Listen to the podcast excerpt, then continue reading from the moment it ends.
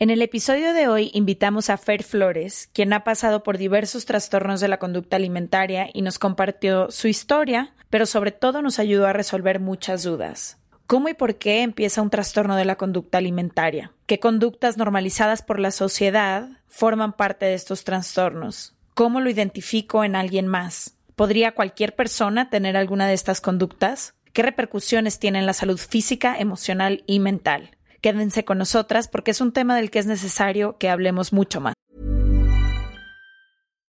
If you're looking for plump lips that last, you need to know about Juvederm lip fillers. With Juvederm Volbella XC and Juvederm Ultra XC, your lip look, whether it's subtle or bold, can last up to one full year with optimal treatment and no additional maintenance. Find a licensed specialist and see if it's right for you at Juvederm.com today. That's J U V E D E R M.com. Add fullness to lips in adults over 21 with Juvederm Volbella XC or Juvederm Ultra XC. Do not use if you have severe allergies or a history of severe allergic reactions, or if you're allergic to lidocaine or the proteins used in Juvederm. Tell your doctor if you have a history of scarring or taking medicines that decrease the body's immune response or that can prolong bleeding. Common side effects include injection site redness, swelling, pain, tenderness, firmness, lumps, bumps, bruising, discoloration, or itching. As with all fillers, there's a rare risk of unintentional injection into a blood vessel, which can cause vision abnormalities,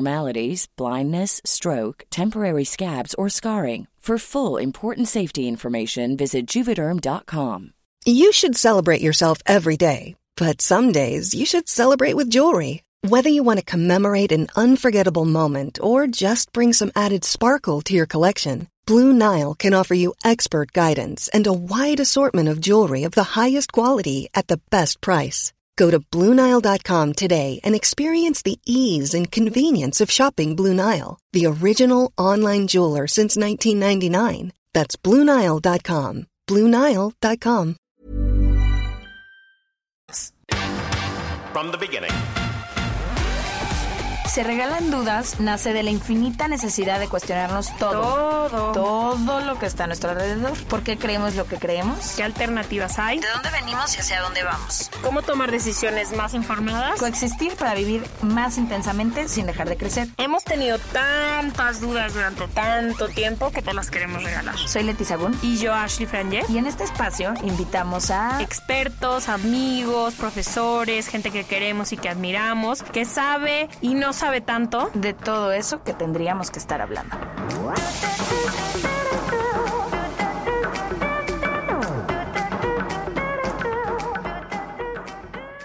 Bienvenidos a otro episodio de Se Regalan Dudas. Hoy estamos emocionadas de hablar de un tema que tuvimos en la primera temporada, pero que de alguna forma parece que tendríamos que estarlo hablando cada temporada porque, contrario a lo que pareciera, los números van a la alza. Y es una realidad, lo dijimos en aquel momento que hablamos de trastornos de conducta alimentaria, que mm, cuando éramos adolescentes y en la escuela, alguna que otra vez se nos habló de anorexia y de bulimia, se nos dio un poco de información. Yo me acuerdo que fueron a hacer como un examen a la escuela donde te hacían 10 preguntas y si es que las decidías contestar con honestidad, quizá podías ver si tenías como principios de algún trastorno. Y luego ya como que se dejó de hablar. Nunca más volvió a ser un tema de conversación en ninguno de los ámbitos, por lo menos en los que yo he estado. Y eso que llevo 10 años trabajando en la televisión y quizá es uno de los espacios donde, donde más se celebran los cuerpos delgados y entonces más se empuja, sobre todo a las mujeres, pero también a los hombres, a extremos, justamente para llevar a su cuerpo a verse de cierta forma. Entonces, nos parece importante hablarlo, primero porque hoy tenemos una invitada muy interesante, eh, porque ella es activista, pero además también es sobreviviente de trastorno de conducta alimentaria, entonces tenemos muchas ganas de escuchar su historia, pero además porque creo que es algo que tenemos que hablar eh, cada vez más, ¿no? Justamente estaba viendo números, los trastornos han crecido más del 300% en los últimos años, entonces creo que esto es algo por lo que socialmente todas y todos debemos estar preocupados. Y también creo que hay ciertas conductas que se han normalizado tanto que llevan a trastornos. Estábamos hablando tú y yo sobre toda esta cultura de lo healthy, toda esta cultura del ejercicio, que sí ha traído sus beneficios, que increíble que cada vez comamos mejor y que nos movamos y demás, pero creo que han disfrazado y creo que es lo que nos ha pasado a ti y a mí en nuestros círculos más cercanos cercanos han disfrazado trastornos de conducta alimenticia muy, muy fuertes en amigas nuestras, eh, que son extremadamente celebrados, que son casi imposibles de reconocer, al menos en los hábitos de la vida cotidiana.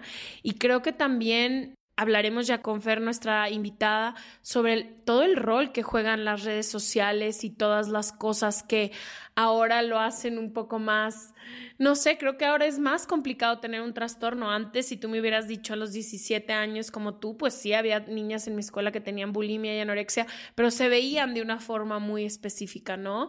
O queríamos identificarlas de una forma muy específica y creo que ahora se han ido a todos lados. Creo que tú, de hecho, en Se Regalando te has dado cuenta de conductas que a lo mejor tuviste en cierta etapa de tu vida y antes no sabías. Entonces, tenemos un buen rato de no hablar de este tema y creo que es un tema que afecta literalmente, creo que a todas las mujeres, por así decirlo, y no quiero dejar a los hombres porque sé que cada vez la presión ante los hombres sobre tener el cuerpo perfecto y cómo se ve un hombre heterosexual, masculino, es cada vez más fuerte. Claro, y Digo, sí hay hombres, por supuesto, Fer nos podrá decir con mayor detalle, pero también estaba leyendo que nueve de cada diez personas que padecen un trastorno son mujeres. Por eso generalmente nos referimos a las mujeres, quizá porque somos la mayoría desafortunadamente en esto, pero no por eso queremos decir que no hay hombres que, que lo vivan.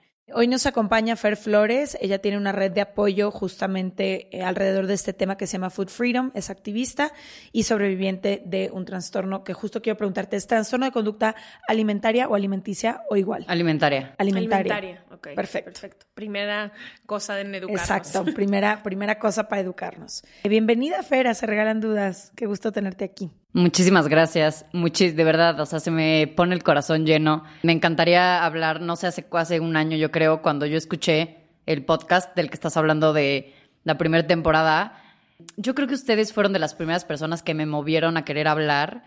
Yo escuchaba como lo que se decía de los trastornos de la conducta alimentaria y yo era como, mm, o sea, sí, pero no, o sea, como que quiero expresar lo que pasaba en nuestra mente, literal, que así se llama mi podcast pero fue de las primeras veces, yo me acuerdo que mandé un mail a Se Regalan Dudas diciendo como, me encantaría, no sé cómo, de qué manera, pero quiero hablar de lo que pasa detrás de todo lo que nos han contado de los trastornos de la conducta alimentaria. Entonces estoy muy emocionada por hoy estar aquí porque creo que es un mensaje que ahorita que, que lo escuchen, no sé, hay tantos mitos alrededor de los trastornos de la conducta alimentaria. Uno lo acabas de decir ahorita, ¿no? Hasta lo anoté que creíamos que eh, como que se ven, ¿no? El mito más grande es que se ven los trastornos de la conducta alimentaria. Sí, que en el cuerpo o en el físico te puedes dar cuenta si alguien tiene un trastorno. Exacto, o sea, y aquí hay un dato súper interesante, menos del 5% de las personas que padecen anorexia se ven como nosotros creeríamos que se ve la anorexia, que es con estos cuerpos esqueléticos, menos del 5%. Y ese más del 90% es gente que tiene anorexia atípica, que le ponen el atípica y no tengo idea por qué es atípico, porque es, más del 90, 95% de las personas que padecen anorexia tienen un cuerpo como el tuyo, como el mío y como el tuyo. Entonces, pues muchas gracias por, por abrir estos temas. De verdad, estoy muy, muy, muy contenta y muy emocionada. Creo que es una de mis metas en esta vida cambiar los, la narrativa de los trastornos de la conducta alimentaria y creo que esta es una de las maneras de dar un paso como gigantesco para empezar a cambiarlo. Te late, Fer, si empezamos con tu historia para luego ya irnos justamente a todo lo que dices de los mitos, por qué quieres cambiar la conversación, qué has encontrado en el camino, no sé, creo que podemos empezar por ahí. Claro, pues la voy a tratar de resumir un poco porque es, es una historia que prácticamente te tendría que contar toda mi historia. O sea, yo creí haber tenido un trastorno de la conducta, a empezar con un trastorno de la conducta alimentaria a los 14, 15 años más o menos pero ya escarbándole bien con mi nutrióloga, con mi psicólogo y todo, yo me he dado cuenta que yo a los 8 años, 9 años me inyectaban hormonas de crecimiento para crecer. O sea, yo desde los desde esa edad yo ya tenía ese chip de tener que cambiar mi cuerpo, o sea, tener que eh, que está mal, que está mal estar más chaparrita, que estaba mal medir menos de unos 60, que o sea, desde ahí yo empecé a creer o a a tener como esta, este coraje con mi cuerpo de no, no es como, como tendría que ser, exacto. Entonces, no tengo idea, o sea, podría decir que a partir de más o menos esa edad, yo no tengo una buena relación con mi cuerpo. El primero, el detonante para mi trastorno de la conducta alimentaria, que al rato vamos a hablar esto de detonantes y causas, que es súper importante, es muy diferente el detonante principal a la raíz de un trastorno de la conducta alimentaria. Y mi detonante fue una dieta. O sea, el detonante principal de los trastornos de la conducta alimentaria eh, son las dietas, ¿no? Entonces, yo entré a esta dieta y a partir de ahí mi, mi mente se agarró de eso y se dejó ir, ¿no? Como, como hilo de media. Yo en ese momento, a los 20 años, o sea, esto estoy hablando cinco años después, me internaron en una clínica en Monterrey y salí a los 21, estuve cuatro, tres, cuatro meses allá. Salí y, tuve un tiempo en donde... O sea, tu primera dieta fue cuando, para irnos un poquito más lento, porque ya me hiperresumiste toda la historia. A los 14. A los 14 fuiste a tu primera dieta. Mi primera dieta. Y en ese momento se detona tu trastorno de conducta alimentaria. ¿De qué manera? Literal, me pregunta la doctora, ¿cuánto quieres pesar? No tenía idea, o sea, yo simplemente llegué ahí por, pues es algo que tengo que hacer, ¿no? Es que escucha a los profesionales de la salud. ¿Cuánto quieres pesar? Imagínate. Eh, ¿Disculpa?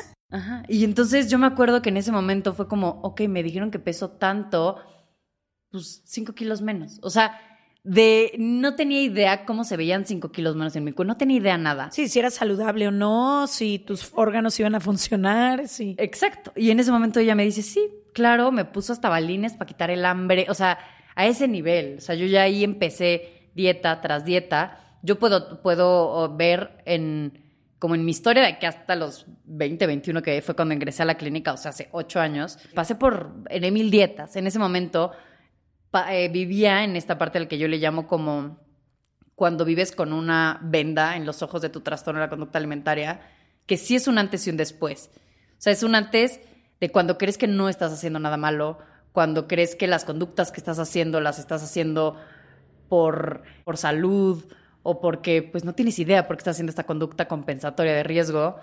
Entonces, pues no sé, es ese momento en el que dices como, ah, ah estoy, sabes que estás haciendo eso mal y hay un antes y un después. Ya a partir de ahí se ve súper diferente tu trastorno.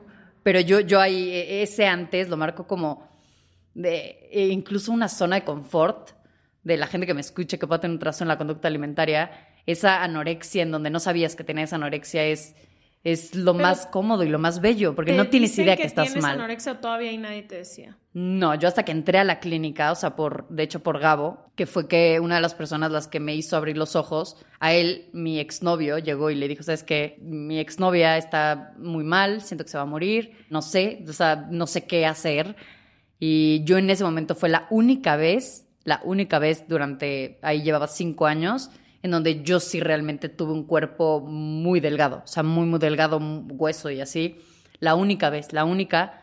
Y fue cuando él se dio cuenta, o sea, cuando me dijo, eh, esto ya no está cool, empezaba a ver, ya sabes, de muchas veces que yo mentía de, sí, ya comí, y mi hermana así de, no es cierto, no comió, a mi papá le dijo exactamente lo mismo, ya sabes, o sea, como que me iban empezando como a cachar en muchas cositas. Y, y ya en ese momento yo me voy a vivir a Madrid, o sea, yo huyo totalmente y él, mi exnovio, llega con Gabo y le dice, porfa, ayúdame, no tengo idea qué hacer. Y pues él le dice, ¿sabes qué? Tranquilo, déjamela a mí, déjame yo hablar con ella. Yo entro en un proceso con Gabo y me hace ir a un psiquiatra, me hace ir con un psiquiatra que me valoren. Y este, este doctor me dice, ¿sabes qué? Estás muy mal, te tengo que ingresar a una clínica en Monterrey. Y a partir de ahí me ingresan a la semana, o sea, fue un desmadre con Gabo, de, de casi lo golpeo, le grité, o sea, muy mal porque para mí estaba, o sea, como que todavía hasta ese momento yo, uno, no tenía idea que lo que estaba pasando era como real, no, o sea, como que, como, ¿qué está pasando? ¿No? O sea, que puedo salir de ahí, claro que puedo salir de ahí. Y, más, además hay negación, ¿no? Según entiendo, al principio siempre es, no tengo un trastorno, no tengo un trastorno, no tengo un trastorno. Claro, y más porque yo siento que uno de los factores principales para que exista mucho esta negación es todos los mitos que hay. O sea, hablando de eh, me tengo que ver de tal manera, yo no me veo de tal manera, yo no, no, no, no, no, no se me ven los huesos, ¿por qué estaría yo mal, no? O muchas veces nos enseñan que una conducta purgativa es vomitar. Y la gente no tiene idea que una conducta purgativa es también el ejercicio compensatorio. Es igual de dañino para tu mente hacer, vomitar o hacer ejercicio por compensar. Entonces, la gente no tiene idea de eso, la gente dice, ah, pues para tener bulimia tengo que vomitar cada vez que como, pues entonces no tengo nada.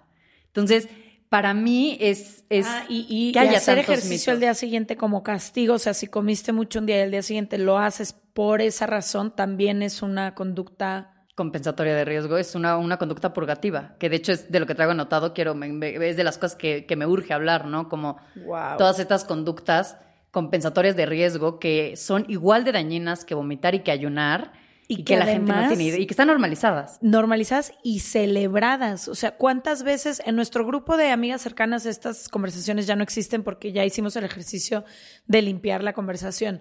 Pero ¿cuántas veces yo he escuchado en otros grupos de, de mujeres el, ay, güey, mañana vamos a hacer ejercicio juntas. Ay, no importa, cómete lo que te quieras comer. Mañana voy doble hora, doble, no sé, sesión a cualquier cosa. Wow. Sí, está, está gravísimo. Y, también que a muchas personas con, con cuerpos más grandes les recetan las mismas, los mismos tips o las mismas conductas compensatorias que alguien está haciendo para desarrollar un trastorno de la conducta alimentaria. Entonces, no sé, a mí es de, las, de los temas que más hablo en mis redes sociales, de todas estas conductas compensatorias y, y que es parte de lo que hago, cambiar la narrativa, ¿no? Que no, el- una conducta compensatoria no es solamente ayunar o una conducta purgativa no solamente es vomitar. Y cuando la gente lo escucha es como, "Güey, boom, te vuela la cabeza, no, ¿no? y por eso tanta negación que te pasó, que es de decir, claro que Sí, no. yo no cumplo con cumplo. ese, con ese estereotipo. Sí, claro. Entonces, eh, bueno, para ese momento entro a la clínica, salgo y todavía puedo decir que estuve como en un, en un punto de paz, mucha paz, porque no había redes sociales, no había como este boom. Empezaba Instagram de, eh, subes tu fotito ahí toda con el filtro de Instagram y, o sea, no, no había ni comentarios, creo que en las fotografías, para cuando yo salí de la clínica, o sea, hace nueve años. Pero poco a poco, yo, gracias, o sea, gracias al universo, tuve como ese, esos, esa brecha de dos años, porque gracias a esos dos años yo puedo estar hoy aquí y le puedo decir a la gente, sí se puede. Sí existe un mundo en donde puedes sentarte en un restaurante y elegir lo que más antoja el menú, o no tener culpa por comer, o ese tipo de cosas. O sea, sí existe, porque yo estuve ahí, ya sabes, estuve en ese momento, pero justo me tocó este, pum, cambio en tanto redes sociales, empezó toda esta parte de hacer ejercicio, muchos estudios de, de bicicleta o de esto como, como mm, de ejercicio, pero con música y más motivacionales y demás, en donde la gente como que se dio cuenta que, ah, bueno, puedo hacer ejercicio y ya hacer ejercicio no significa meterme a un gimnasio nada más, cargar pesas y este pilates, Aburrirme. ¿no? Como que la gente dice, no, pues qué, qué flojera, ¿no? A mí eso no me gusta, pero bueno, ya me tienen como la clase con musiquita y así, está divertido. Yo me acuerdo, incluso cuando empezó, porque es una de las cosas que, que, que más nos decían en la clínica, no, no, no, no se trata de, ah, pues deja de hacer ejercicio y dedícate a comer o lo que sea, no es cuidar cuerpo, mente, alma, espíritu, o sea, todo, ¿no? Y, y yo en ese momento empecé a decir, qué padre, o sea, qué padre de ver que mamás o ver que personas que cero hacían ejercicio de repente dicen, oye, qué divertido, eh, qué divertido ir a hacer ejercicio, no sé qué.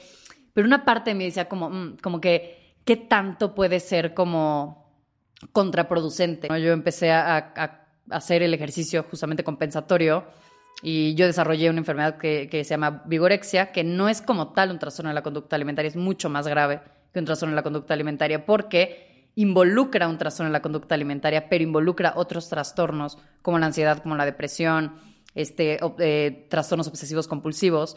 Entonces es mucho más grave una, una vigorexia que un trastorno de la conducta alimentaria per se.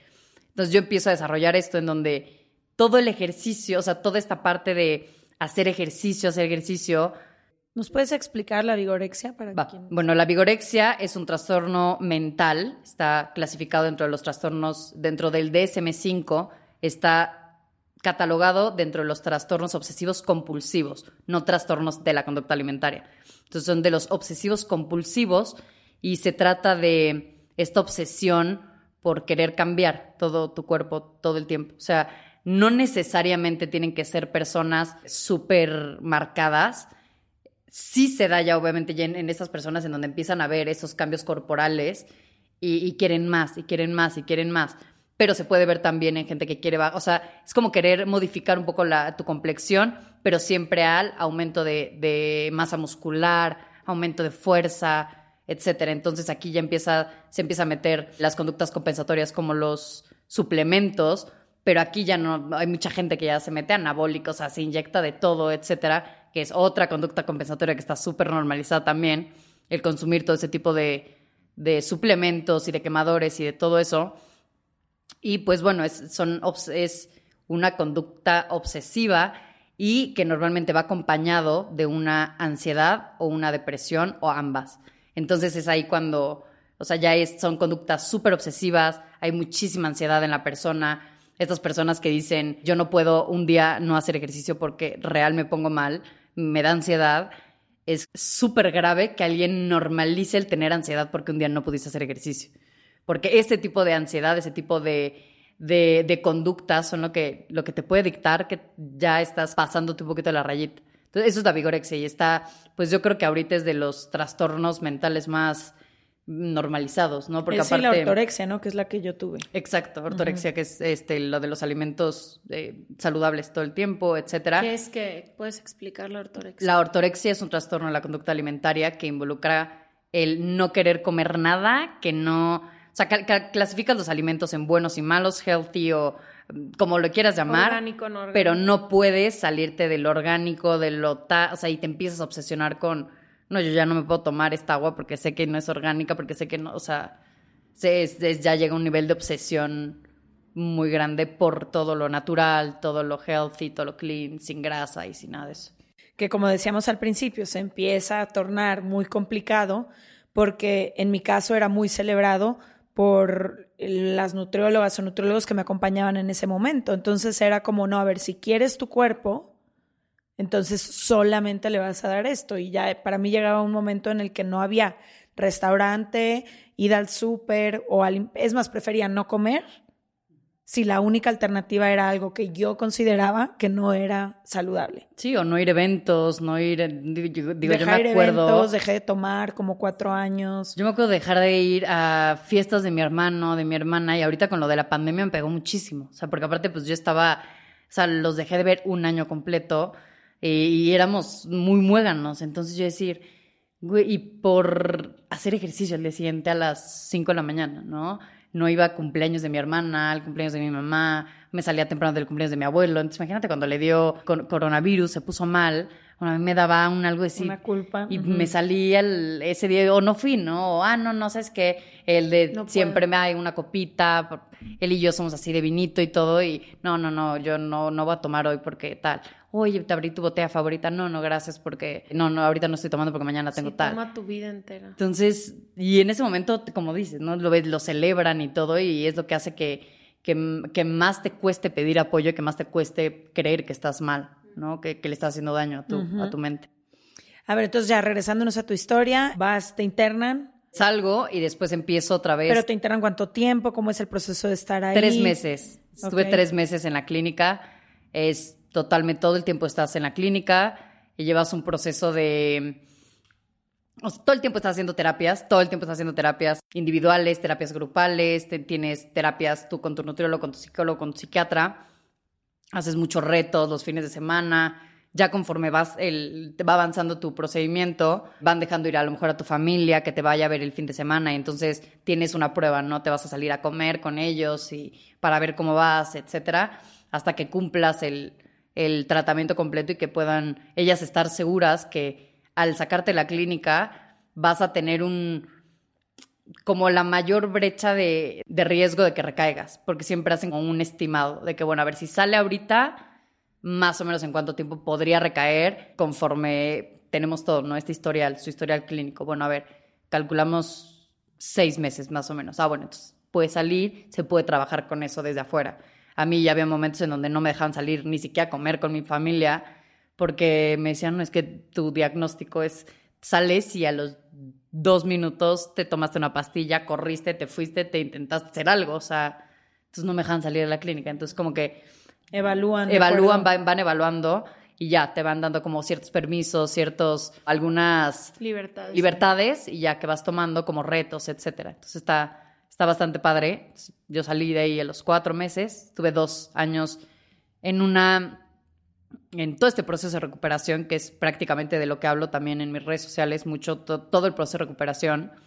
Y fue cuando me topé con esto del ejercicio, que les decía que Yo al principio, y ahorita que lo digo me suena irreal, cómo podía en mi cabeza o cómo podía justificar o creer que estaba bien lo que estaba diciendo, pero yo le decía a Arturo, fíjate que a mí me encanta hacer ejercicio porque un día una amiga modelo, o sea, yo la amo, no sé qué, y ella me enseñó a hacer ejercicio y a no tenerle miedo a la comida. Me dijo, ¿cómo? Sí, pues fíjate que yo, o sea, ella me dijo, no, es que de real, o sea, si haces ejercicio, si haces todo, nunca te tienes que preocupar por estar a dieta. O sea, cuenta que me habían dado el, como la, la no sé, como una llave de oro, ya sabes yo me iba todo el tiempo diciendo, no, es que esto es sano, porque entonces ya no tengo, ya no tengo culpa, según yo, porque la culpa no existía porque pues hacía ejercicio.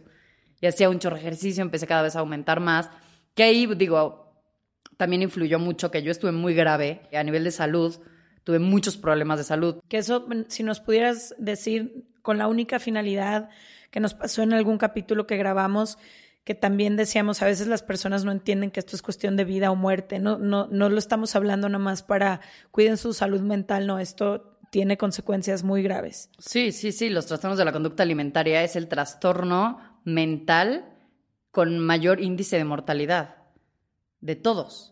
O sea, los trastornos de la conducta alimentaria son mortales. Y ahorita, si quieres, al final hablo un poco de eso porque te juro que tengo tantas ideas de investigaciones que quiero hacer porque hay tantas muertes de personas que nunca vamos a saber por qué pasó. A lo mejor gente que haya tenido infartos súper joven y que no tenga, o sea, que, que no, que digas, es que es imposible, hacía ejercicio, comía súper bien, no sé qué. ¿Cómo tuvo un infarto a los 35 años? Y, y a mí me encantaría indagar mucho en ese tipo de personas que tienen estas muertes como raras en donde cuáles eran sus, sus este, hábitos, cómo vivían, porque hay mucha gente que no sabe esto, pero a mí odio cuando le dicen a la gente cuerpos grandes, como, no, es que cuida tu salud porque te puedes morir de un infarto y todo. Y digo, es que no tienes idea que los infartos también se dan por personas que todo el tiempo restrinjan, por personas que vivan con dietas restrictivas. Llega un punto en el que tu, tu cuerpo se empieza a comer tu músculo, tu músculo, tu músculo, porque pues ya no, no puede, o sea, llevar a ese, a ese nivel de ya tanta restricción, tanta restricción, en donde se empieza a comer tu músculo y en donde ya no distingue entre tu músculo de la pierna y el músculo de tu corazón. Y, el corazón se hace chiquito. ¿Qué fue lo que te pasó? ¿Qué fue lo que a mí me pasó? El corazón lo tenía chiquito y tenía arritmia. Entonces yo ya tenía riesgo de que pues hacía ejercicio de alta intensidad y me podía dar un infarto. Entonces ahí es donde yo voy, ¿no? ¿Cuántas personas de verdad no habrán muerto como por una, por algo así y que realmente eh, la muerte sea un trastorno en la conducta alimentaria? Que la muerte que ha llevado a que esa persona de 30 años tenga un infarto fulminante haciendo ejercicio sea todos los años que lleva restringiendo la comida, ¿no? Entonces, son muy graves, muy, muy graves. Yo puedo hablar de mi, mi salud, se vio, tenía todo, ¿no? O sea, yo llegué a a tener, se me reventaban úlceras de, del estómago y esto en recuperación. Porque aparte es de lo que justo hablo. la recuperación no es, ya, no es hermosa, no es hermosa. De hecho, a veces hasta más, por lo que le decía al principio, a veces que la recuperación es incluso más dura que el propio trastorno. Porque de verdad es intentar salir de un infierno en el que ya estás inmerso, ¿no? Entonces, hay tantos problemas de salud que podría mencionar algunos, este, osteoporosis, osteopenia, gente que tiene 40 años y tiene los huesos de una persona de 80 y, ni siquiera lo sabes, ¿eh? O sea, porque puede ser como un cuerpo como el mío. Y que cuando vas a un estudio, ahorita hacerte un chequeo y te checan la densidad este, ósea. Súper raro que eso se lo hagan, ya obviamente se lo hacen a una persona de 60, 70 años, ¿no? Porque a una persona de 20 años. Lo que nos hablaba en el capítulo de gordofobia, pero nada más ven un cuerpo que es considerado gordo y en ese momento juzgan inmediatamente que tiene todos los problemas de salud. Pero ¿cuántos cuerpos, por no ser de cierto tamaño, no entendemos todos los problemas de salud que pueden llegar a tener? Sí, sí, o sea, yo literalmente estaba podrida. O sea, a mí de esa manera me hicieron abrir los ojos de ve todo lo, grave. O sea, yo me encantaría compartirles una anécdota. Yo me llegué a romper la nariz a golpes con una bolsa de hielos después de haberme comido una hamburguesa. Y eso, o sea, pensar eso a mí no me hacía creer que yo estaba mal. Porque para mí era como, es que obvio está mal que yo me haya comido una hamburguesa. Es que, qué asco. Y es que es un alimento asqueroso. ¿Por qué voy a estar mal yo? ¿No? Entonces yo entré a la clínica sabiendo que había, había, sido ingresada de emergencia por una operación de, reconstrucción nasal y, y, eso no me hacía creer que yo estaba mal. Entonces a mí me tuvieron que sacar así una lista de, aquí está todo lo que tienes, te estás muriendo, ya sabes. Y ahí fue cuando yo dije, o sea, sí me quiero morir. Hey, I'm Ryan Reynolds. At Mint Mobile, we like to do the opposite of what Big Wireless does. They charge you a lot, we charge you a little. So naturally, when they announced they'd be raising their prices due to inflation, we decided to deflate our prices due to not hating you.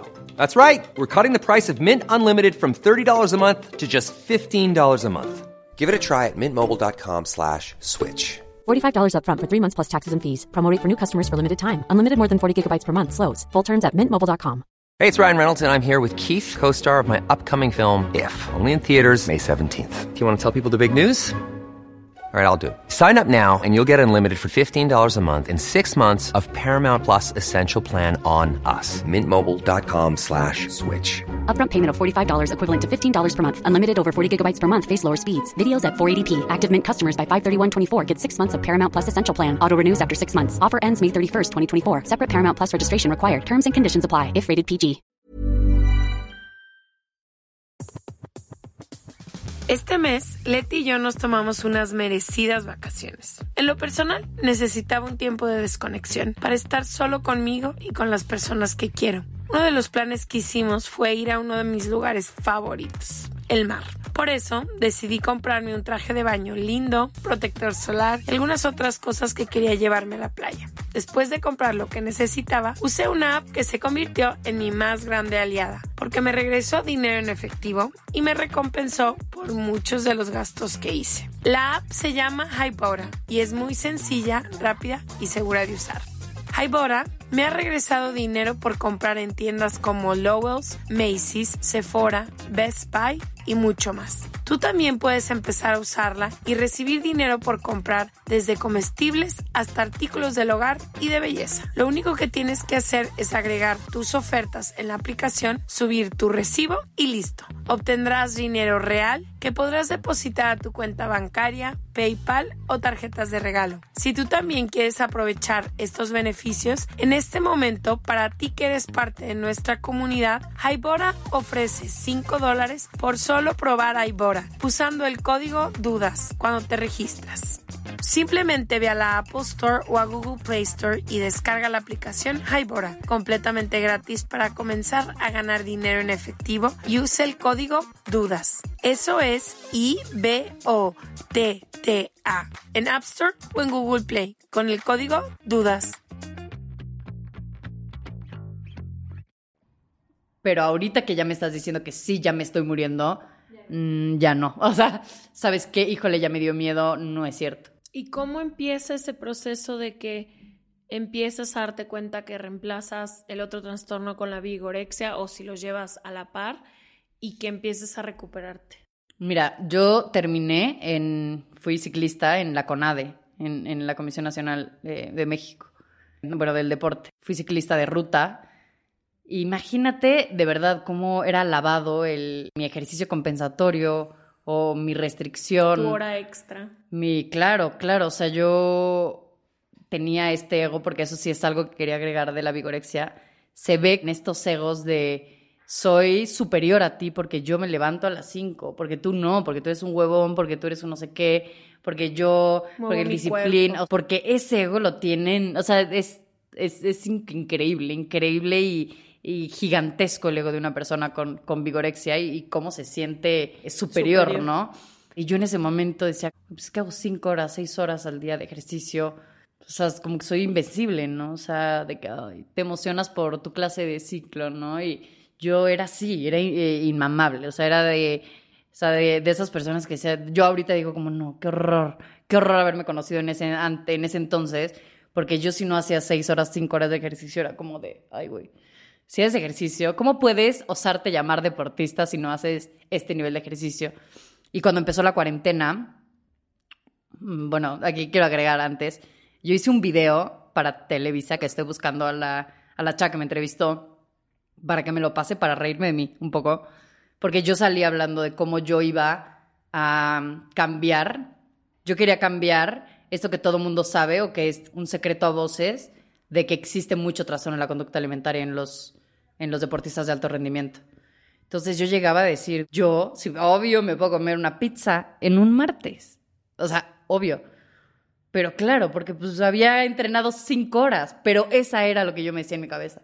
Pero en mi cabeza realmente era, no, pues yo estoy bien. ¿Cómo voy a tener un trastorno el que ya no me restringo? Ya no nada. Y cuando entro a la cuarentena, tengo que soltar por completo mi, mi entrenamiento. Ya no tenía como, en esta carrera tengo que llegar con tal porcentaje de grasa y con tal peso y no sé qué.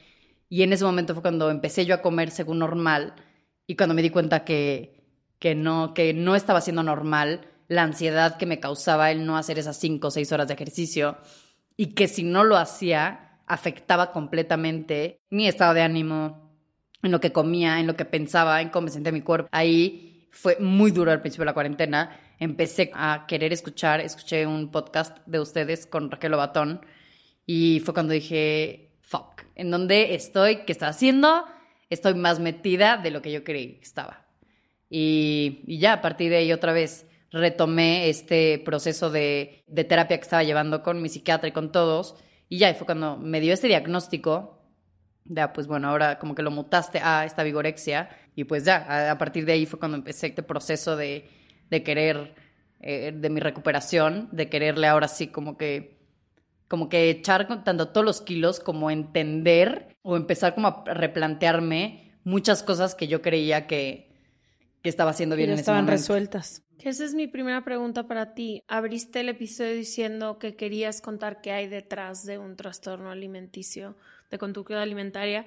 ¿Qué hay? O sea, ¿qué pasa por la persona? Porque también creo que cuando tuve un caso extremadamente cercano a mí, y ahora que lo veo de más grande y todo, había mucho más que la anorexia y la bulimia que se estaba viviendo en esta persona a la que amo con toda mi alma había muchísimas cosas detrás, pero eso me gustaría que, que platicáramos, qué hay detrás de Gracias. conducta alimentaria. Sí, gracias. Bueno, eh, aquí voy a empezar compartiendo un poco. Eh, ya sabemos, la gente, o sea, y de hecho en el primer episodio, en el que ustedes decían de los trastornos de la conducta alimentaria, tenemos la definición, ¿no? De un trastorno de la conducta alimentaria que me podría meter ahorita en, ah, es un trastorno de la conducta, es un trastorno mental, bla, bla, bla, la definición que podemos encontrar en el DSM-5. Yo tengo una eh, manera de explicarlo, es un poco más de como psicoanalista, pero siento que la gente puede entender perfectamente que es un trastorno de la conducta alimentaria. Porque muchas veces creemos que es esta conducta con la comida y ya. No, pues es esta conducta desordenada con la dieta, es querer bajar de peso, es esto. Y aquí entramos a la parte de los detonantes que hablaba hace ratito. Entonces, Sí que decías, es diferente raíz a detonante. al detonante, exacto. Entonces, un trastorno de la conducta alimentaria es la elección que hizo tu mente para expresar una angustia emocional que no pudo ser expresada en algún punto de tu infancia. ¿Ok? Entonces, una raíz, podemos hablar algún trauma que hayas tenido con tu mamá, porque es que es, wow, te vuela la cabeza como al año, en, en la etapa oral de un niño, aprende absolutamente todo, ¿no? De cómo alimentarse, muchísimas cosas que a partir de ahí habla, ¿no? Freud de poder tener un que ahí no se inicia esta la conexión con que desde ahí puedes empezar a tener un- la raíz de un problema, algo que ocurrió en tu infancia Entonces tu mente utiliza el trastorno como forma de... de expresar. expresar. Exacto. Entonces, eso se reprime y cuando encuentra tu cerebro este detonante, se agarra de ahí y dice, güey, de aquí, pum, y se deja ir. Y entonces, es por eso hablo que es muy diferente eh, la raíz que un detonante, porque un detonante se puede dar a los 10 años, a los 12 años, A los 40. como a los 40. O sea, como una persona que nunca ha hecho una dieta y de repente se encuentra un perfil de una chava que, oye, es que métete a este reto de 21 días, te van a dar tal, te van a dar tal. Y ahí eh, su cerebro en ese momento quiso liberar ese- esa angustia emocional.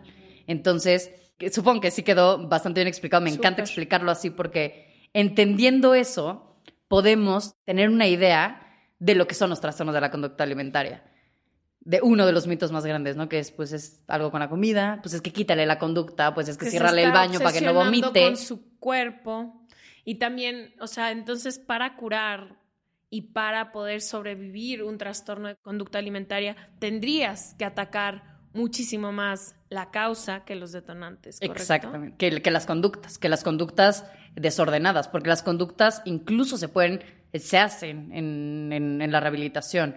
Hablando ya aquí de qué pasa detrás del, en la mente de una persona con un trastorno en la conducta alimentaria, es un infierno. Literalmente vives un infierno. Es lo más triste, lo más solo, es, no sé, es, no te puedo explicar como con palabras porque hasta lo he tenido que dibujar. ¿Cómo, cómo siento yo mi cabeza, no? En ese momento. Aquí me encantaría decirle a la gente que hay muchas veces dentro de estos trastornos de la conducta alimentaria, hay varios, ¿no? Que ya hemos nombrado algunos, la anorexia, la bulimia, la pica rumiación, trastorno por atracón, etcétera.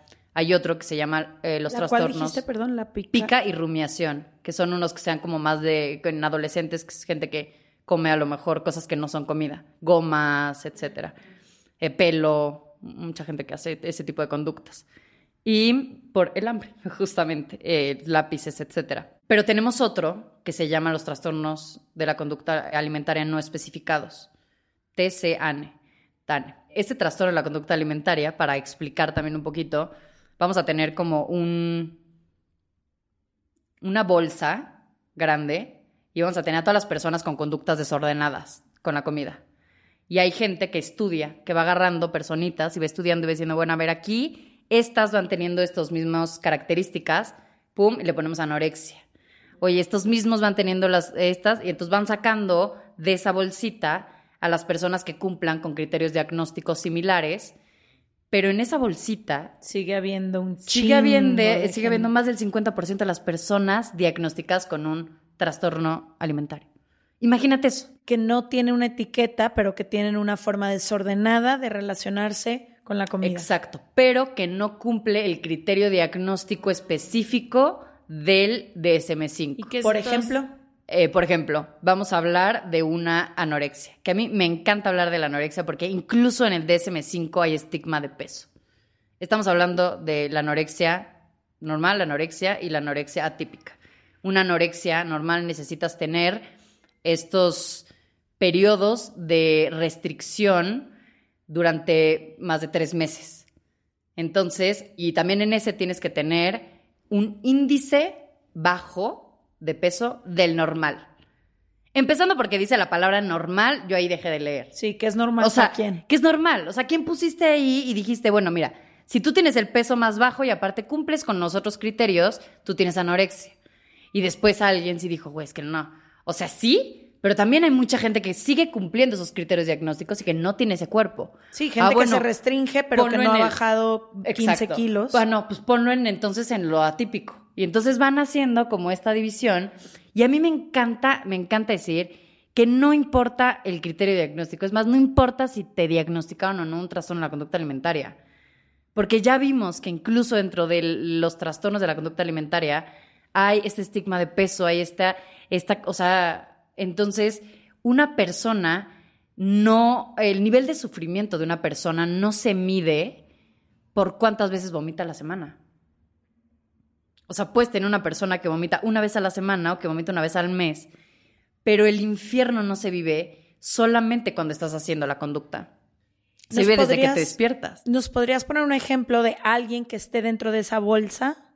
¿Al- ¿Algún tipo de conductas de alguien que esté dentro de esa bolsa que no cumpla con etiqueta de vigorexia, etiqueta de anorexia, etiqueta de bulimia? A lo mejor una persona que tiene atracones, para que te diagnostiquen con un trastorno por atracón, necesitas cumplir durante tres meses tener uno o dos periodos de atracón al- a la semana. Pero entonces puedes tener una persona que llega Que todos los domingos, que es el caso de mu- muchísimas personas. pero a lo mejor cada conozco. mes. A lo mejor cada mes no cumple con el criterio de una vez a la semana durante tres meses seguido, porque tienes que cumplirlo así estrictamente. Pero hay un día que no puede parar. Pero a lo mejor no, a lo mejor ella lleva 20 años haciéndolo una vez al mes. Y a esta persona se le va a diagnosticar con TANE, porque no cumple ese criterio diagnóstico de que lo haga una vez a la semana. Pero entonces el sufrimiento es el mismo. O Sí, sea, se el sufrimiento es exactamente igual. Pero dice, se le va a diagnosticar, esto si fue al médico, pero lo que me está preocupando muchísimo de esta conversación que estamos teniendo es que conozco, el, creo que la mitad de las personas que conozco que tienen este tipo de conductas, pero como no saben que las tienen, pues nunca han ido ni a que se las diagnostiquen. Exacto. O sea, alguien que se mete un atracón una vez por mes, yo nunca, he- nunca he visto que diga, ay, necesito ir al, al psicólogo al psiquiatra porque me estoy mm, atracando, no sé cómo se diga. Te voy a dar un dato súper, perdón que te interrumpa, pero un dato que me rompe el corazón. Más del 60% de las personas que sufren un trastorno por atracón nunca en su vida van a pedir apoyo. Más del 60% de las personas. Porque creen que es algo de fuerza de voluntad, porque creen que, Que es algo que se cura con una dieta, que es algo que se cura son con ellos disciplina. Los que no se están algo mal con ellos. Exacto, porque es algo que, no, ya, es, es fuerza de voluntad, es levantarme de la mesa antes.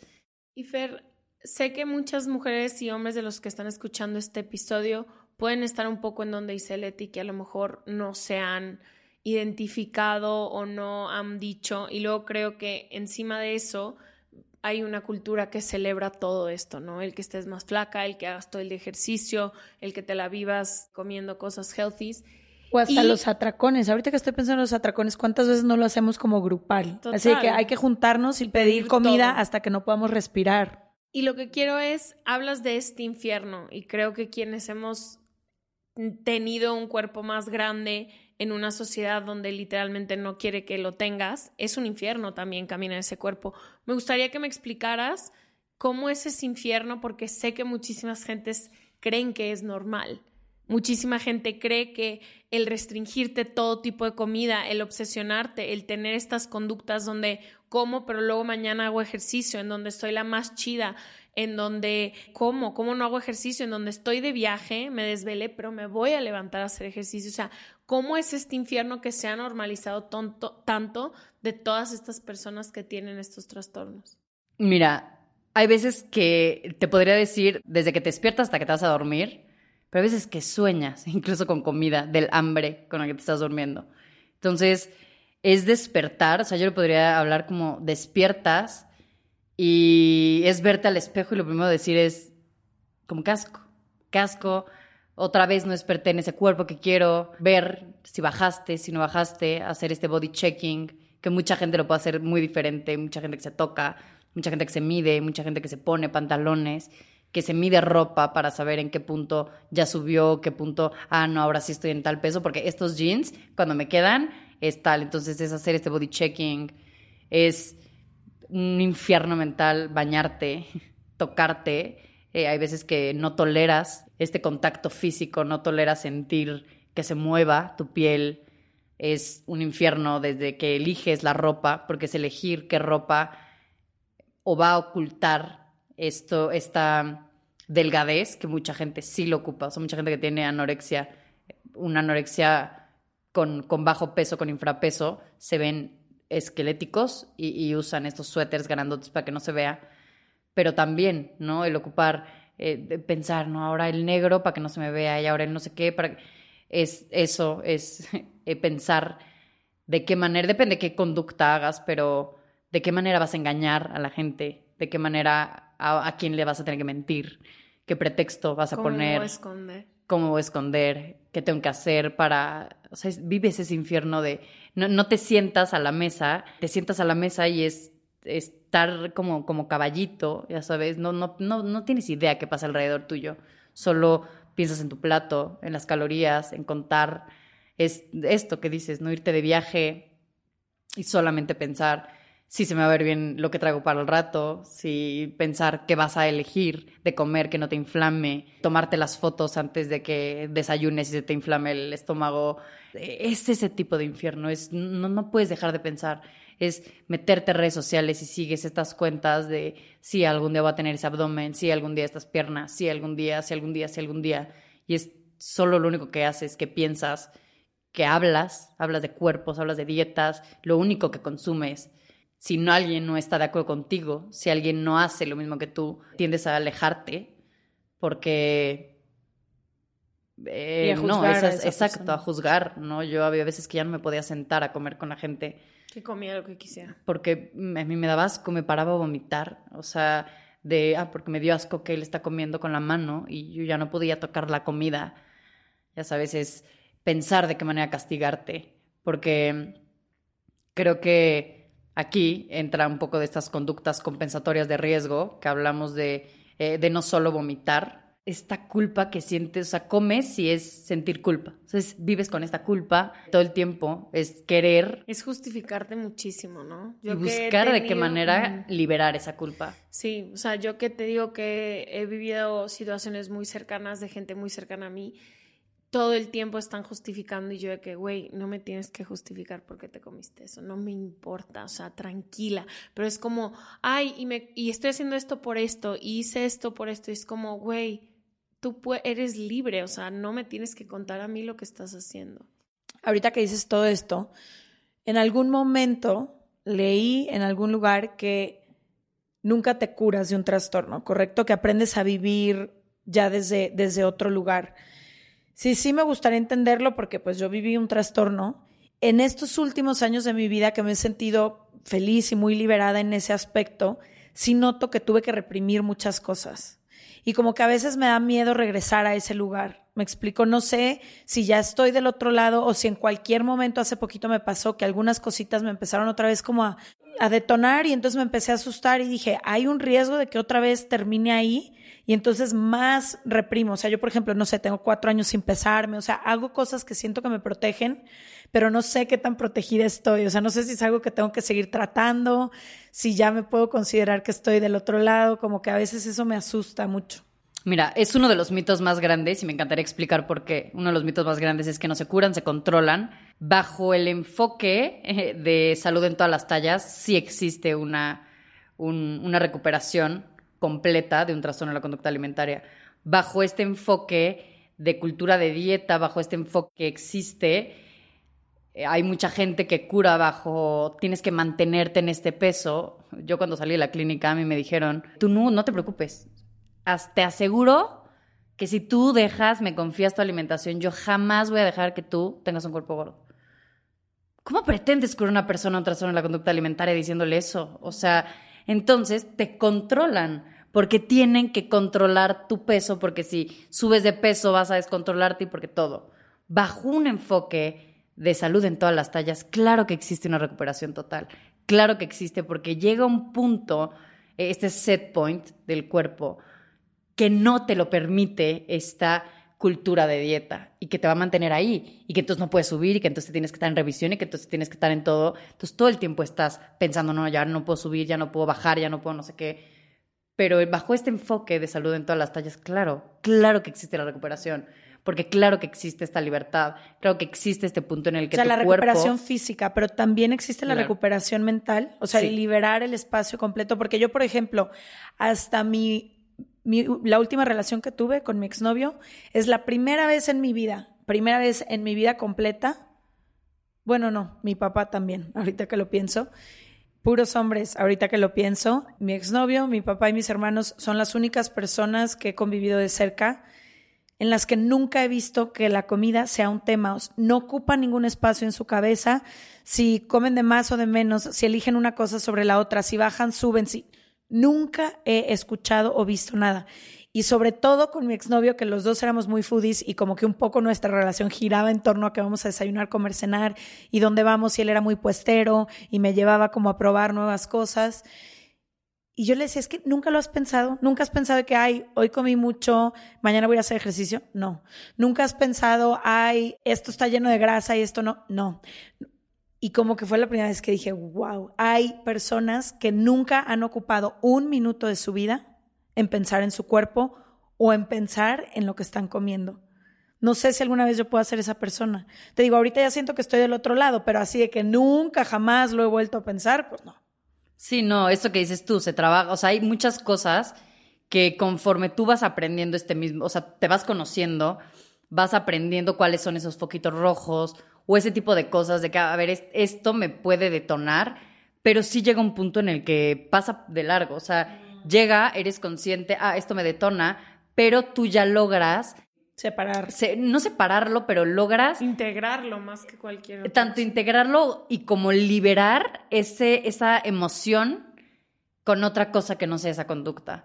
Entonces sí, sí se puede, pero es un trabajo súper, súper profundo y súper pesado y es, es, es muy, muy duro y súper interno, porque pues, sí es llegar a estas partes de... Sí, porque nadie sabe la conversación que tienes aquí adentro. Al mundo puedes fingirle lo que sea, pero solamente tú sabes si estás pensando o no pensando en lo que sea. Fer, quiero preguntarte también, me ha tocado, como te he dicho, acompañar a varias personas muy cercanas a mí en trastornos de conducta alimentaria, cuando yo siempre estoy del otro lado, ¿no? Cuando yo soy la que tiene un cuerpo grande y que he querido toda la vida que poder ser libre, poder... Y creo que he llegado a un balance muy chido en mi vida, sobre todo en los últimos años, donde he podido encontrar este espacio, estas conversaciones, pero creo que estas conversaciones a gente muy cercana a mí no las tiene y le faltan, le faltan espacios para hacer preguntas y demás.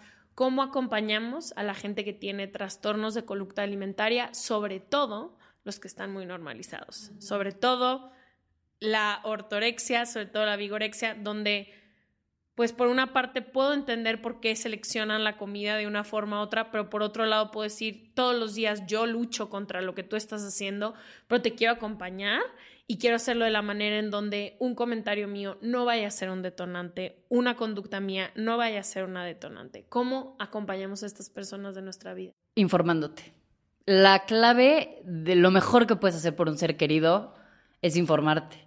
Es seguir estas cuentas que te hablamos de lo que realmente es un trastorno de la conducta alimentaria, en donde te hablamos de cuáles son estas conductas compensatorias. Yo ya, por ejemplo, mi esposo ya ubica perfecto así, porque me ubica y es de que estás haciendo conducta y yo de que y, y lo saben, pero es, es Pero es- te, te confronta, porque por ejemplo, si una, una amiga muy cercana está teniendo, no sé, algo de atrancón o algo que, o ejercicio compensatorio, es un poco nuestro deber de, o sea, yo voltear y decirle, güey, te estás castigando con el ejercicio, van dos semanas que no te dejas respirar, o es guardar silencio, o sea, creo que esas son las cosas que no hemos sabido hacer. Mira, si detectan, o sea, si hay una persona que aquí diga, ¿sabes qué? He detectado que esta persona hace este tipo de conductas, lo mejor que puedes hacer por esa persona, aparte de informarte, es hablar con la persona que tenga un poco, que tenga más influencia o poder, que odio decir la palabra poder, pero de cierta manera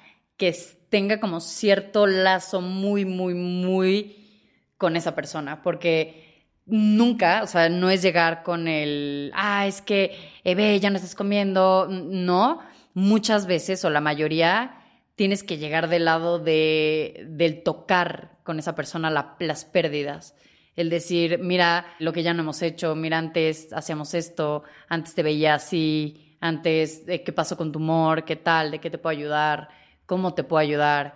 Te he visto que, que has estado haciendo esta conducta y fíjate que leí que tomar pastillas para bajar de peso o tomar quemadores en el gimnasio es una conducta compensatoria. He visto que lo haces, me preocupa tu salud, porque aparte he leído los, los efectos secundarios de, de estas dietas restrictivas o he leído los efectos de, de este vómito, ¿no? Porque sí, mucha gente incluso puede vivir con, con, esta promesa de las personas y que tenemos que entender que una persona con un trastorno de la conducta alimentaria es sumamente manipuladora, sumamente manipuladora. O sea, tenemos el poder de cambiar, o sea, de, de hacerte creer Güey, que de lo las que... narrativas que cuentan. A mí esa es la que más me impacta. Y sobre todo porque, tío, las tengo muy cercanas. Las narrativas son... Dejan muy poco espacio para la cuestión. Exacto. Para poder cuestionar, para poder dar tu opinión, para cualquier cosa. Exacto, exacto. Entonces, básicamente, si, si, si es una persona muy cercana a ti, sí se puede llegar a hacer esta intervención, pero si es una persona que, pues, es que no, lo único que va a hacer es que se va a alejar. Esa persona va a decir de que, ah, mira, ya se dio cuenta, bye. Mira, ya se dio cuenta, bye. Y también creo que otra forma de detectarlo para las personas que nos escuchan, que a lo mejor, como no hemos podido hablar de cada trastorno y de cada característica, porque no nos alcanza el tiempo, pero creo que una cosa que a mí me ayuda mucho es del 100% de mi tiempo, energía y atención del día, cuánto lo está ocupando el tema de la comida, cuerpo y alimentación. En aquel momento de mi vida en el que tenía el trastorno, te podría decir que quizá el 85-90%. ahorita, no sé si es cierta, yo creo que como el 10 a lo mejor, pero creo que eso a mí me ayuda mucho como para saber en qué lado de la balanza estoy, cuánto, cuánto tiempo mental, no cuánto tiempo físico, o sea, no cuánto tiempo estoy yendo al gym, no, cuánto tiempo mental está ocupando en mí este tema. Y eso me ayuda mucho a saber cómo, ay, jole. Sí, hay, hay otro que a mí me encanta decirle a la gente, porque mucha gente me dice, oye, ¿cómo sé si tengo un trastorno en la conducta alimentaria?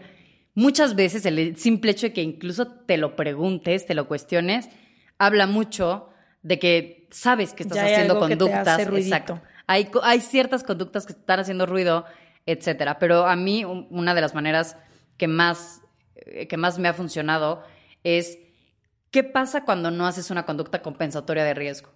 Aquí vamos a hablar un poquito, nada más para rápido, cerrar como con estas conductas eh, normalizadas de riesgo tenemos tanto el ayuno, o sea, de purgativas, tenemos las pastillas para bajar de peso, que yo creo que es lo que más tiene toda la gente. Aparte del vómito, una conducta purgativa, también es el ejercicio compensatorio, que es hacer ejercicio para ganarte la comida o para quemar la comida que cenaste, que comiste, que lo que sea. O sea, el simple ah, hecho... también para ganártela, claro, previo. Claro, claro, una persona que dice, ejercicio sí puedo comer. Exacto. Eso es un ejercicio compensatorio igual de grave que el vomitar. Y aquí, no, pero es que no, porque a mí no me da cáncer de boca el ejercicio compensatorio. No, o sea, mentalmente es exactamente lo mismo. Para tu cabeza le da igual si estás vomitando, si estás haciendo ejercicio compensatorio. Estás castigando exactamente. Y yo les digo, bueno, ok, a lo mejor la consecuencia física no es tan grave como el cáncer de estómago, pero también hay consecuencias físicas con este ejercicio. También existe la menorrea, también existe la osteoporosis, también existen muchas otras consecuencias físicas que se pueden dar. Entonces, hablando de, estas, de otras conductas, también están las pastillas para bajar de peso, todas estas máquinas de para quitar grasa, para el no sé qué. Las fajas. o sea, todas esas conductas, los retos de tantos días para bajar de peso, todos esos son los detox, todos esos son conductas purgativas. ok, ¿y los ayunos? Y restrictivas, vamos a las restrictivas, aparte de ayunar, el ayuno compensatorio es, una manera de, una conducta compensatoria y que creo que es algo que tenemos súper arraigados los mexicanos, esta idea de que tengo que comer ligero porque en la noche voy a cenar tacos o en la noche cené tal, entonces en el, al siguiente día eh, tengo que desayunar ligero, tengo que desayunar mi jugo, tengo que cenar ligero y que realmente hay muchas veces que no, es que te juro que yo estoy súper, o sea, me siento súper pesada, por eso me estoy tomando mi juguito verde después de mi pasta de ayer. Realmente, o sea, realmente es eso, realmente es esa culpa que te dio el haberte cenado una pasta ayer y que el día siguiente lo tienes que compensar. Entonces el ayuno compensatorio está tan normalizado que ya sabes, mi familia lo hace todo el tiempo, ¿no? Mi familia es, no, sí, hay que solamente comer este tal porque en la noche va a haber cena o porque es Navidad, entonces hoy desayunamos, comemos a la una en la tarde y de la, desde la una en la tarde tienes prohibido comer hasta la cena porque que llegues con hambre.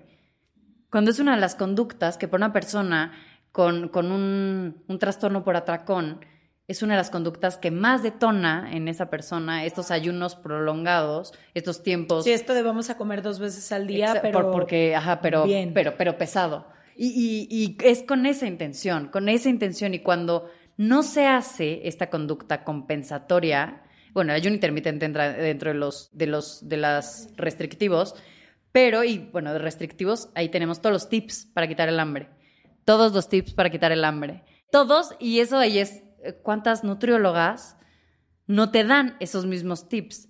No te dicen, mastica no sé qué, no que dice, toma agua. chiquitos. Salte a, salte a caminar. O sea, si empieza a tener hambre, salte a caminar. Distráete para la hora de la cena. Eso, es, ese tip es igual, igual de dañino que no comer todo el día, que una persona que tiene esta anorexia crónica de que no come nunca. Entonces, cuando tú tienes una conducta compensatoria que ya haces regularmente, vamos a hablar de este ejercicio compensatorio, y un día no lo haces, ¿qué pasa?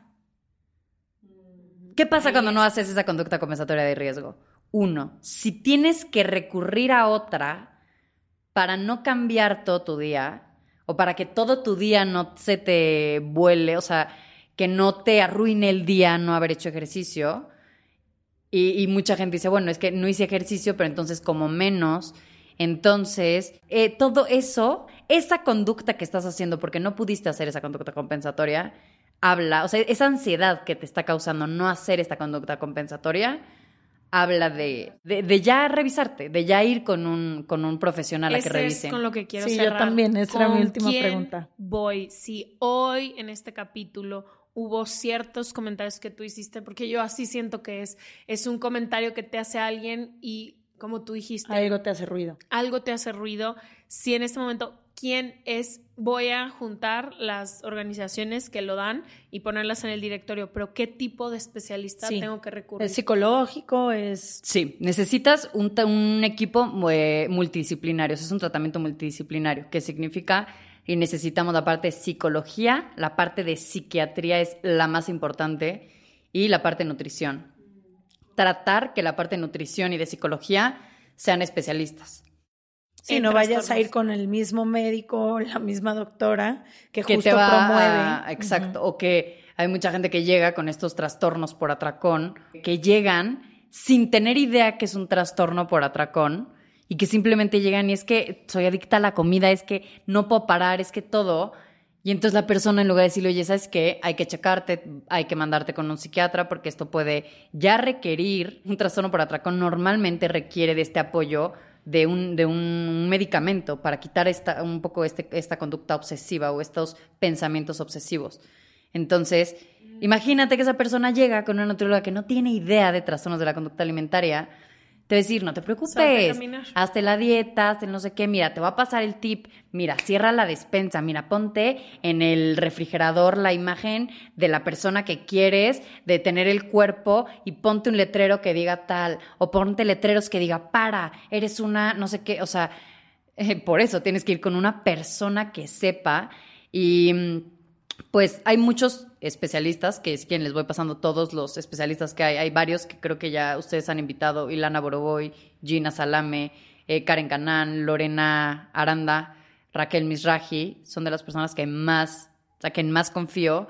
Y justo con Lorena y con Karen, para todas las personas que estén escuchando y que también sean nutriólogos o psicólogos y que quieran empezar como a indagar y todo eso, Lore y Karen están haciendo un, un diplomado con especialidad en trastornos de la conducta alimentaria, pero abordando todos estos estigmas, todos estos mitos, todo, está muy cañón. Es de duración de un, un año, les mando toda la información, pero porque es necesario, es necesario y entre más la gente habla de esto, me encanta que más nutriólogos se interesen por aprender, porque ya saben o se dan cuenta de "Güey, cuántas personas pudieron llegar conmigo con yo las detoné y, y que y que y que me dijeron conductas y que yo por no tener idea que esta conducta compensatoria era una conducta comp- que esta conducta más bien era una conducta compensatoria de riesgo, yo le di otra o yo se la reforcé o yo le di herramientas para que entonces no sé, yo de verdad estoy muy muy muy contenta hay muchas personas que pueden ayudar que de verdad intenten que sean especialistas también para muchas personas que estoy segura que van a decir es que hay es muy caro, etcétera. El Colegio Psicoanalítico de México tiene esta escuela en donde todas las personas que están estudiando su doctorado en eh, exacto, hacen prácticas con personas que a lo mejor pagan 15, 20 pesos, 30 pesos. Entonces, ese es un súper dato porque sí hay muchas personas que decir, es que yo no tengo para pagar estos mil pesos, y que aparte se vuelve el comprar aparte el medicamento, que aparte los seguros no te den, nunca cubran trastornos mentales, nunca cubran antidepresivos, nunca, cub- no- nunca cubren ansiolíticos, nunca cubren nada, y que se vuelve súper pesado, y que la gente dice, no, pues necesito todo eso, pues nunca me voy a curar. O sea, nunca me voy a curar, tengo que buscar de qué manera controlarlo. Voy a Y no- dejar todos los especialistas que mencionas y buscaremos algunas otras lugares donde pueda ser gratuito o al menos pueda ser un buen punto para empezar en serregalandudas.com diagonal ayuda y también en nuestras redes sociales pueden preguntar y se los mandarán. Fer, te agradezco tanto que hayas venido Sí. de un tema que ha afectado tanto a gente que quiero tanto. Sí, y creo que importante, pues que sepan que hay luz al final del, del túnel. Creo que también para eso está aquí Fer, para hablar desde la experiencia y desde cómo sí se puede. Y también, si algo escucharon que les hizo ruido, a pedir ayuda. No hay de No otra. están solos ni solas. Exacto, y que básicamente eso se trata mi, mi página Food Freedom, es este espacio al que a mí me hubiera encantado llegar antes de ingresar a la clínica, incluso cuando salí, antes de, de todo esto del deporte, y que es un lugar seguro, que es un lugar en donde la gente es, es contenido sumamente incómodo porque es real y porque a la gente le incomoda saber o darse cuenta que muchas de las conductas que hacen eh, las, o, o las tienes que dejar de hacer o ya te diste cuenta que las hiciste y que cada vez que lo, o sea, se te va metiendo como esta espinita. Sí, que ya viste O sea, el elefante ajá, rosa y viste ya no es lo como puedes de, dejar de oh, ver". oh, ya no puedo, eh, porque ya lo tienes que elegir y ya eliges hacer esa conducta. Y es esta lucha mental de, puta, la hago, no la hago, pero sé que está afectando mi salud mental, pero sé que todo. Entonces, que, que visiten estos lugares. Muchas gracias de verdad por darme este espacio, porque, pues sí, es necesario que la gente llegue a estos lugares, que sepa que, que la realidad de lo que pasa en un trastorno de la conducta alimentaria, que es, es normal estos pensamientos que tengan de quererse cortar, quererse eh, golpear, es meterse a la regadera y pellizcarse y, que eso no es normal, que eso, esa culpa que se siente tener un cuerpo que no, que no te gusta, que, eh, que, que no, no, no es normal pellizcarte, no es normal pegarte, no es normal esos pensamientos de quererte cortar con cuchillos las partes que no te gustan. Y que mucha gente cuando lo escucha dice, yo, yo lo he pensado y que es de, güey, yo lo he pensado y pensé que era una loca, ¿no? Que veía eso y decía, ay, ojalá me pudiera cortar con esto tantito aquí mis piernas o y que sepan que son conductas, que son pensamientos que, que están afectando tu salud mental y que, y que pueden ser mortales, que pueden ser mortales y, y que no están solos, que pueden salir y que, no sé, sí, como dices tú, hay luz al final del túnel. Ay, gracias, Fer, te lo agradezco mucho. Los vemos el próximo martes. Toda la información de Fer va a estar en serregalandudas.com diagonal suscríbete y en nuestras redes sociales arroba serregalandudas. Gracias. Gracias.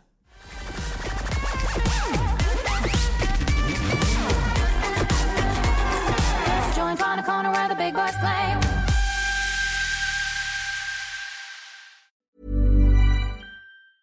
Mom deserves the best, and there's no better place to shop for Mother's Day than Whole Foods Market. They're your destination for unbeatable savings, from premium gifts to show-stopping flowers and irresistible desserts. Start by saving 33% with Prime on all body care and candles. Then get a 15-stem bunch of tulips for just $9.99 each with Prime. Round out Mom's menu with festive rosé, irresistible berry chantilly cake, and more special treats. Come celebrate Mother's Day at Whole Foods Market. Hi, I'm Daniel, founder of Pretty Litter. Did you know cats tend to hide symptoms of sickness and pain? I learned this the hard way after losing my cat, Gingy. So I created Pretty Litter, a health monitoring litter that helps detect early signs of illness by changing colors, saving you money and potentially your cat's life. Pretty Litter is veterinarian developed, and it's the easiest way to keep tabs on your fur baby's health right at home. Go to prettylitter.com and use code ACAST for 20% off your first order and a free cat toy. Terms and conditions apply. See site for details.